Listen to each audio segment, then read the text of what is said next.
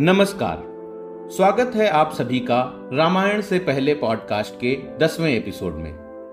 Podcast की पिछली कड़ी में हमने सुना कि कैसे यक्षों की सेना का संहार करने के उपरांत रावण ने कुबेर को पराजित कर पलायन करने के लिए विवश कर दिया। कुबेर की पराजय के बाद दशानन ने अपनी विजय के प्रतीक स्वरूप कुबेर को ब्रह्मा जी द्वारा दिए गए पुष्पक विमान को भी उससे छीन लिया और उस पर विराजमान होकर बड़े गर्व से आकाश मार्ग में विचरण करने लगा। आकाश मार्ग से विचरण करते हुए रावण की दृष्टि स्वर्ग से भी सुंदर रमणीक कैलाश पर्वत पर पड़ी। फिर क्या हुआ? जानेंगे रामायण से पहले पॉडकास्ट के आज के अंक में। मैं हूँ आपका सूत्रधार गौरव तिवारी, और आप सुन रहे हैं रामायण से पहले पॉडकास्ट का दसवां एपिसोड, महादेव और रावण।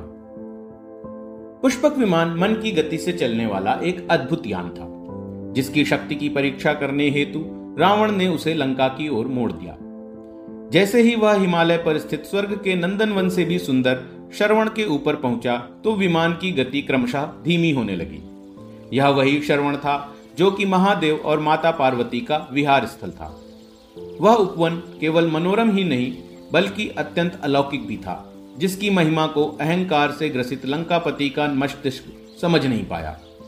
इसलिए अचानक क्यों पुष्पक विमान ऐसे रुक गया यह सोचकर रावण बौखला उठा और इसका कारण जानने हेतु विमान से नीचे उतरा। श्रवण से संलग्न ही कैलाश पर्वत था, जहाँ शिवजी उस समय स्वयं उपस्थित थे। इस बात से अनजान दशानन जब उस पर्वत पर चढ़कर आखिरकार किसकी वजह से पुष्पक विमान रुक गया यह जानना चाहा, तब वहाँ महादेव के अग्रणी सेवक नंदी जी का आगमन हुआ। उन्होंने रावण को सचेत करते हुए शिव जी के निवास में उनकी आज्ञा के बिना प्रवेश करने की भूल कदापि न करने की चेतावनी दी। लेकिन घमंडी दशानंद चेत जाने की बजाय उल्टा, कौन है यह शंकर? किसने उसे यहाँ क्रीड़ा करने की अनुमति दी? ऐसे कहकर महादेव का तिरस्कार करने लगा। साथ ही साथ उसने अपने पार्षदों के सामने नंदी भगवान के रूप का उपहास करते हुए उन्हें एक वानर जैसा दिखने वाला कुरूप पशु भी कह डाला। अपने और अपने आराध्य का इतना अपमान देखने के बाद नंदी भगवान के धैर्य का बाँध भी अब टूटने लगा था। अतः उन्होंने लंकापति को शाप देते हुए कहा, मेरे जिस पशु रूप का तूने इतना उपहास किया है, तेरे कुल का विनाश करने हेतु मेरे उसी रूप के समान पराक्रम और तेज से संपन्न वानर उत्पन्न होंगे। दशानन, यदि मैं चाहूँ तो इसी क्षण तुम्हारा संहार कर सकता हूँ। परंतु तुम्हारे इस मिथ्या अहंकार का मर्दन वानरों के हाथों से ही हो, यही न्यायोचित होगा।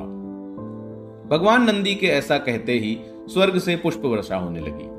नंदी जी के अभिशाप को सुन रावण ज़ोर ज़ोर से हंसा और कहने लगा, अरे कुरूप जीव, तुझ पर दया आती है। तेरा वध करना मेरे जैसे त्रिलोक विजेता को शोभा नहीं देता।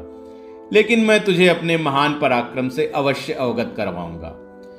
तेरे जिस स्वामी शंकर पर तुझे इतना अभिमान है, मैं अभी इस पर्वत समेत उससे उठाकर फेंक दूँगा। ऐसा कहने के बाद रावण कैलाश के मूल पर गया और हुंकार भरते हुए अपने दोनों हाथों से उस पर्वत को भूमि से उखाड़ने लगा। दशानन की यह धृष्टता देख नाग, गंधर्व, ऋषि मुनि एवं देवता आदि दंग रह गए। जैसे ही रावण ने अपनी दोनों भुजाओं से ज़ोर लगाना शुरू किया तब कैलाश पर्वत मानो किसी भूकंप के झटके की तरह हिलने लगा। इस कंपन से समस्त शिवगण और यहाँ तक कि माता पार्वती भी विचलित हो उठी। तभी मंद मंद मुस्कुराते हुए भोलेनाथ ने अपने पैर के अंगूठे से कैलाश को हल्का सा दबा दिया, जिसके कारण दशानंद के दोनों बाजू उसी क्षण पर्वत के नीचे दब गए। यह दृश्य देख रावण को इंद्र से भी ज़्यादा बलशाली समझने वाले उसके पार्षद और मंत्रीगण आश्चर्यचकित हो उठे। पर्वत के दबने से रावण की भुजाओं में अब तीव्र पीड़ा होने लगी और उसके विकराल क्रंदन से तीनों लोगों के प्राणी कांपने लगे। समुद्र में तेज लहरें उठने लगी, आकाश से वज्रपात होने लगा और तेज तूफ़ान चलने लगे। ऐसा प्रतीत हो रहा था मानो प्रलय काल समीप हो तभी रावण के पार्षदों ने उसे उमापति भगवान शंकर को संतुष्ट कर उनकी शरण में जाने का परामर्श दिया। मंत्रियों के ऐसा कहने पर रावण को अपनी भूल और मूर्खता का एहसास हुआ। और उसने तुरंत ही शिव जी को प्रसन्न करने हेतु उनका वंदन करना प्रारंभ कर दिया। नाना प्रकार के स्त्रोत्र तथा सामवेद में दिए गए मंत्रों द्वारा पीड़ा से तड़पते हुए लंकापति ने एक हज़ार वर्षों तक शिव जी की आराधना की और अंत में भगवान आशुतोष को प्रसन्न करने में सफल हुआ।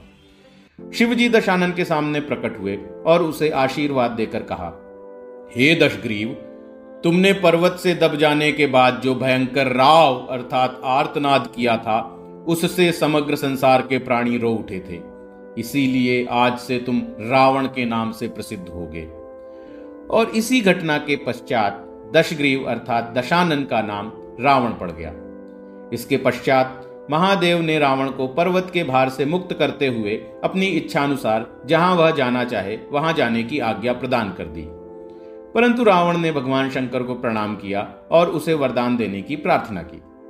भगवान आशुतोष ने उसकी जितनी आयु अभी तक घट चुकी थी, उसे पुनः भर दिया और उस दिन से रावण को उसकी संपूर्ण आयु दोबारा प्रदान कर दी।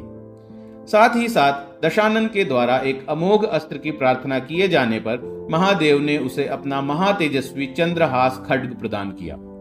लेकिन यह अस्त्र देने के साथ ही शिव जी ने रावण को यह चेतावनी भी दी कि यदि कभी चंद्रहास का अपमान हुआ, तब वह उसी क्षण उनके पास वापस लौट आएगा। ब्रह्मा जी से वरदान के बाद अब शिव जी से आशीर्वाद पाकर रावण मानो अब स्वयं को त्रिलोक का स्वामी समझने लगा। उसने शिव जी को प्रणाम किया और पुनः पुष्पक विमान पर आरूढ़ होकर दिग्विजय पर निकल गया। लेकिन रास्ते में उसके साथ ऐसा क्या हुआ जिसके कारण आगे चलकर रामायण की नींव पड़ी? कौन थी वह साध्वी जिसके अभिशाप के कारण रावण के वंश का विनाश हुआ? यह सब जानेंगे कहानी के अगले भाग में। सूत्रधार प्रस्तुत इस पॉडकास्ट को फॉलो कीजिए और हर सप्ताह नए एपिसोड का आनंद लीजिए। यदि आपको हमारी यह प्रस्तुति पसंद आ रही है तो इसे दूसरों के साथ भी साझा कीजिए और सूत्रधार द्वारा प्रस्तुत अन्य पॉडकास्ट को भी सुनिए और फॉलो कीजिए। सूत्रधार से जुड़े रहने के लिए आप लोग हमें सोशल मीडिया पर भी फॉलो कर सकते हैं। ट्विटर, इंस्टाग्राम, फेसबुक, यूट्यूब इत्यादि सभी प्लेटफॉर्म्स पर हमारा हैंडल है my Sutradhar. M Y S U T R A D H A R आर्थिक रूप से हमारी सहायता करने के लिए आप हमारी वेबसाइट माई सूत्रधार डॉट कॉम पर जाकर भारतीय कहानियों पर आधारित पजल्स और गेम्स खरीद सकते हैं।